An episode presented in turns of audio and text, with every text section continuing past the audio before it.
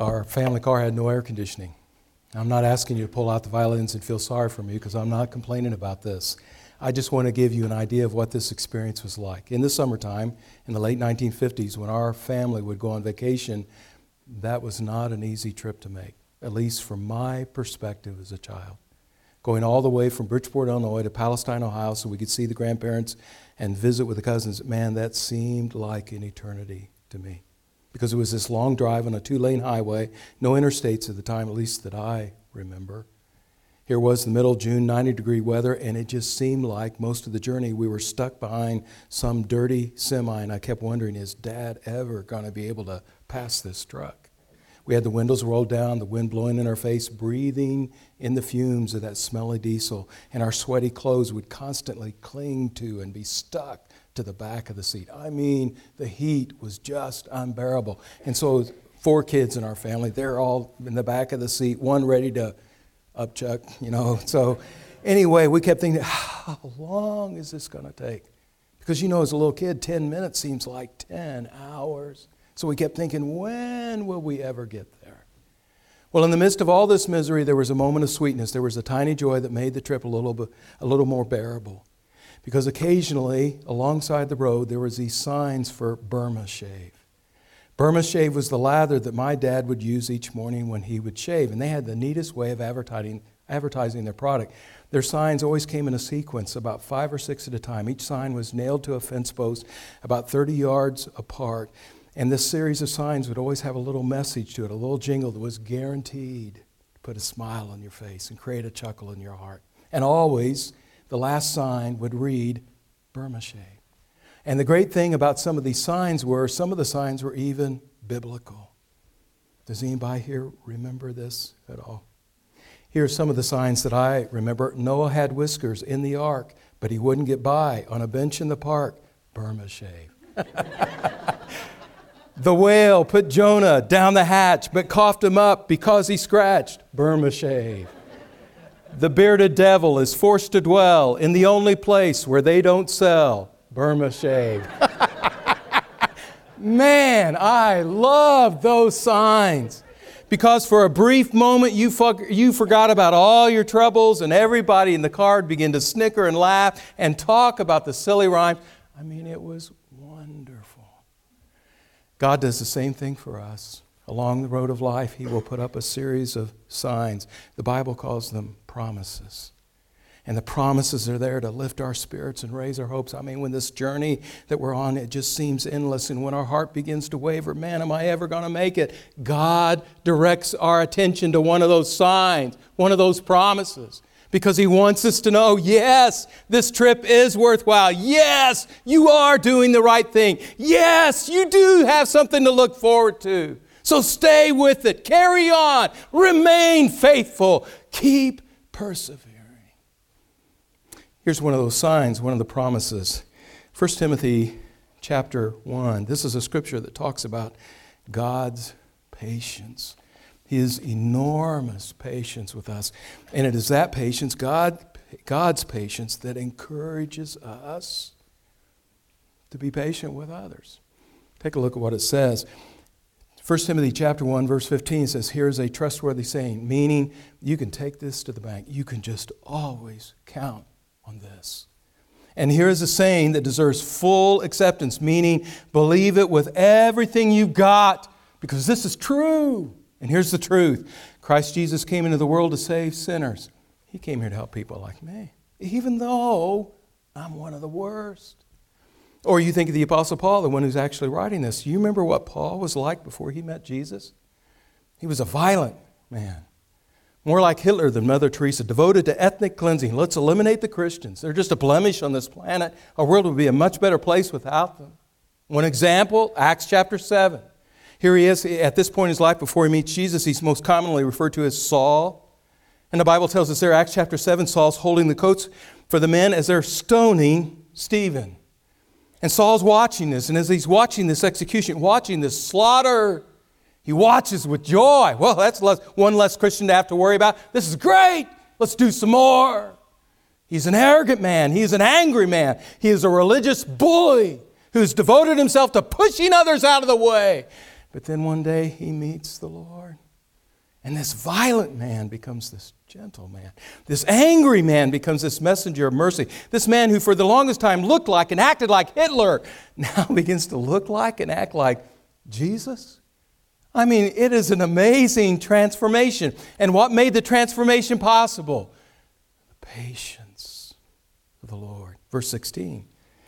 Paul says, But for this very reason, I, wow, I was shown mercy so that in me, the worst, just the worst of sinners, Christ Jesus might display his immense patience. Listen, there is no one who's more patient and understanding the Lord. I mean, he is not just patient, he is extremely patient. Appreciate the picture behind this word. This word that the Bible's using here, this word patient, it literally means take a long time to boil. So think of it like this you take a pot of water, you put it on the stove, and what do you have to do to get that water to boil? You turn the heat up, you put it on high, and quickly the water gets all stirred up and begins to pop and boil. But you keep the burner down, and the water in the pot never heats up. Patience, keeping the burner down. That's exactly the way the Lord is. All the way through the Old Testament. You keep coming across this expression. When they describe God, it says He is slow to anger slow to heat up to boil. Why? Because the very next phrase always reads, He's not only slow to anger, but He's abounding in love. Hey, don't pull the plug on them yet.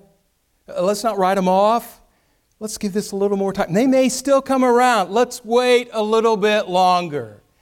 And here is exhibit A of how extremely patient the Lord can be. If He can save somebody like Paul, that means there's hope for everyone. So Paul ends up verse 16 by saying, he says, and I'm an example. If somebody like me can end up believing and receiving eternal life, that means it's possible for everybody. So here is a guarantee from God. Here is how God is always going to treat you. He will treat you not just with patience, but with immense patience.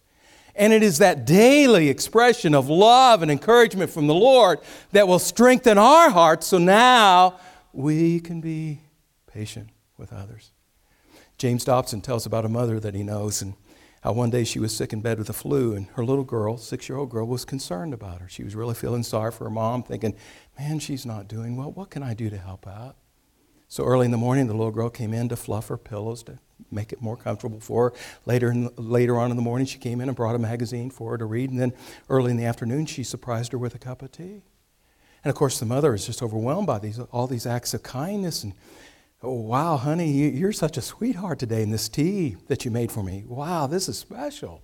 I mean, I didn't know you knew how to do this. Where did you learn how to make tea? And the little girl said, Well, Mom, I've been watching you. You know, you put the tea leaves in the pan and you add some water and you put it on the stove, you turn the heat up and you wait for it to boil and then you strain it into a cup. But mom, I had a, I had a problem this. I couldn't find our strainer, so I used our fly swatter instead. And of course, the mother, mother quickly spits the tea out of her mouth and says, What? You did what? And the girl says, Oh, don't worry, Mom. I didn't use the new fly swatter, I used the old one. patience. it takes lots and lots of patience to love others and get along with them, to bear up and bear with some of the things they try to do for us, whether that's a neighbor or a business partner or a roommate or that little child who's always eager to help, but sometimes instead of helping, they just kind of get in our way. See, in order for any of those relationships to work, you got to be patient. So when the Bible says 1 Corinthians chapter 13 verse 4, love is patient. What does that mean? It means we recognize this life is a journey and where we are is not where we're always going to be. Our life right now is a work in progress, but in order to make progress, we're going to need help. We're going to need somebody to come along to help get us to where God wants us to be. Somebody who's willing to spend lots of time and provide lots of love and care. Just like Jesus in 1 Timothy chapter 1. He saw this violent man just ruthlessly persecuting his church. He saw Saul in all of his wickedness. But he not only saw where Saul was, he could also see where one day that guy could possibly be. He saw how Saul could one day become Paul, how the acorn can one day become an oak tree, how the ugly caterpillar could one day become this beautiful butterfly, how the tiny apple seed could one day be a, an orchard, a whole orchard, producing all kinds of fruit. But the Lord also knew this doesn't happen overnight. It's going to take lots and lots of time and lots and lots of patience to bring about that kind of transformation. So, when the Bible says love is patient, it means we not only see who they are, but we see the possibilities. We see where one day they could possibly be, and now we're willing to take the time to help them make that journey. Now, let me give you two examples of what I'm talking about. Matthew chapter 25. Listen to the words of Jesus. Jesus said, This is Jesus talking. Think about this. Jesus said, For I was hungry and you gave me. Jesus. Jesus said, I was hungry and you gave me something to eat. I was thirsty and you gave me something to drink. I was a stranger and you invited me in. I needed clothes and you clothed me. I was sick and you looked after me. You know, normally we think of the homeless in Wheeler Mission or we think of the poor people in Haiti when we read a scripture like this, and that's right and true and good. But let me ask you who gets hungrier than a baby? And who's more naked than a recently born child? And who is more of a stranger to this world than that infant when they first come into this world, knowing no one and knowing not one thing about this new place where they now live? And who gets more sick more often than a baby?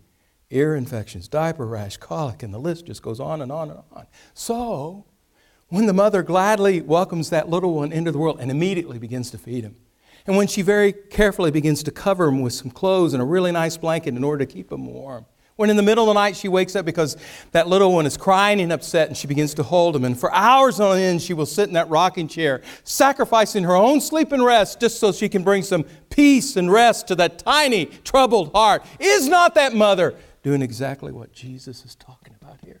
Yes. Yes. So, parents, keep a little perspective in mind. One of the challenges for a parent when you have a little child is trying to feed them, right? You know, that little one does not always know or appreciate what's good for them. You know, mm, mm, mm, mm, mm, they're not letting anything inside that mouth. And rather than try to pry open that stubborn mouth, which is not very effective and not very nice, we try to be patient. We play airplane. We put the food on the spoon and we pilot it around, doing our very best to get that little one to smile. Because once they smile, once we get a little landing or a little opening, we try for a quick landing, right? And of course, it's not always successful because immediately the hangar door closes and the airplane's cargo just splatters all over the baby's face, which makes the baby cry and drives us insane. We're so exasperated. We're thinking to ourselves, this crazy child, I've got exactly what they need, and they won't accept it. And it's at that moment that we were reminded that love cannot be forced, it can only be offered. And sometimes the offer is not going to be accepted. But here's what keeps us going. Here's what keeps us trying Matthew 25. You see, later on in this same scripture, Jesus says, Whatever you do for the least of these. And there is no one who fits that category more than that little child. So little, so helpless, so vulnerable. Jesus said, Whatever you do for the least of these, know this, at that moment, you're doing it for me. See, you're not just trying to feed that child, you are, you are serving Jesus. That child is not just your child, this is God's child. And He's got plans in mind for them. He not only sees where they are, but He can also see one day, possibly, where they could be if He's allowed to work in their life. And guess what? You're part of the plan to help bring them to that place. So, in that frustrating moment, when you're trying to help your child, whether that's a baby, a toddler, or even a teenager, you're trying to help, but they're not cooperating. They're not getting it. They're not appreciating it. They're not accepting it. And at that moment, you feel so unsuccessful. But keep in mind, at that moment, you're not just serving the child, you're ministering to Jesus. So don't just see the child, see Jesus in that child. Now, let's take it from the realm of parenting to the realm of marriage. Here's another verse that we need to keep in mind. This verse is a game changer for me as a husband. It's 1 John chapter 3 and verse 1. It says, See what great love the Father has lavished on us that we should be called the children of God. And that's what we are. Now, here's what this means for my marriage Martha is not just my wife, she is also God's daughter. And that revelation changes my whole perspective on our relationship. You know, if you want to get on my good side, do something nice for one of my kids or one of my grandkids take Caleb and Abby out for ice cream, or send a gift card to TJ or Sarah, or best of all, be the kind of positive role model who will inspire my children and grandchildren to want to live for the Lord. You do something like that, and man, I can't say thank you enough. My heart just bubbles up with all kinds of joy and gratitude because of what you have done for them. But we, you want to get me all riled up, you pick on one of my kids or you mistreat one of my grandkids, and nothing makes me angrier.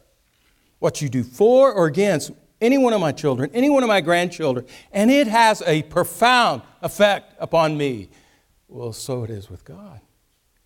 You see, Martha is not just my wife, she is also God's daughter, his little girl. There is no one who has stronger feelings about her and her welfare than he does, which means this marriage that we enjoy, it's not just about her and me. There's a third party watching everything that's going on. David, are you taking care of my girl? Are you treating her right?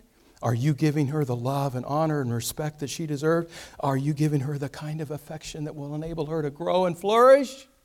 You see, God is not just my father, He is also my father in law. And every day, with passionate interest, He's watching to see how I take care of His girl. When I married Martha, I didn't just marry Martha, I married God's daughter. And knowing that and being aware of that, changes my whole attitude. Now suddenly there's a willingness and eagerness here to, to want to be patient and kind and gentle, to want to be very careful in the kind of love and support and encouragement that I offer to her. Because now, more than ever before, I realize I am married to someone very, very special. See, love is patient means you not only see who they are, but you also realize whose they are. And that changes how you feel about them. Do you remember the story that the Bible tells about Samuel? True story. There's this little boy, Samuel, and he's working with the high priest, Eli. And one night, the little guy thinks he hears Eli call him, so he responds. Gets out of bed, comes right into Eli's room, says, Yes, Eli, what do you want? And Eli says, I, I didn't call you. Go back to bed. Same thing happens three times that night. Three different times. The little guy thinks he hears Eli come, calling, so he comes right in the room. Yes, Eli, what do you want? And each time Eli says, I didn't call you. And finally, after the third time, Eli realizes what is going on. This little boy, he's not dreaming, he's not imagining things, he is hearing a voice. And it's not just any voice, it is the voice of the Lord. So you can just picture this moment. I mean, all of a sudden, Eli gets all excited and he sits up, big smile on his face, grabs the little guy by the shoulders, looks him in the eye, says, Samuel, do you realize what's going on right now? God is talking to you. Samuel, God is calling you. Now, here's the lesson Samuel was at a place in his life where he just couldn't figure out what was going on, and he needed Eli's help to help him understand what God was seeking to do in his life. So it's going to be with some of your friends and some of your neighbors, or so it's going to be sometimes with your children, your spouse. They're going to reach a point in their life where they just can't figure out what's going on, and they're going to need your help to see what God is seeking to do for them. See, life is a journey, and where we are is not where we're always going to be. Our life right now, it's a work in progress. But in order to make that progress, every one of us needs an Eli. Somebody who's willing to come along and help us make that journey. Someone who's willing to spend lots and lots of time, provide all kinds of love, care, and support so they can bring us to where God wants us to be. Every Samuel needs an Eli. So here's the question Who is the Samuel in your life? Right now? Who's that person that God put in your circle of influence so you could help them see God and hear what He's trying to communicate to them? And will you respond? Will you be that Eli? Will you patiently help them make that journey and bring them to where God wants them to be? Let's pray.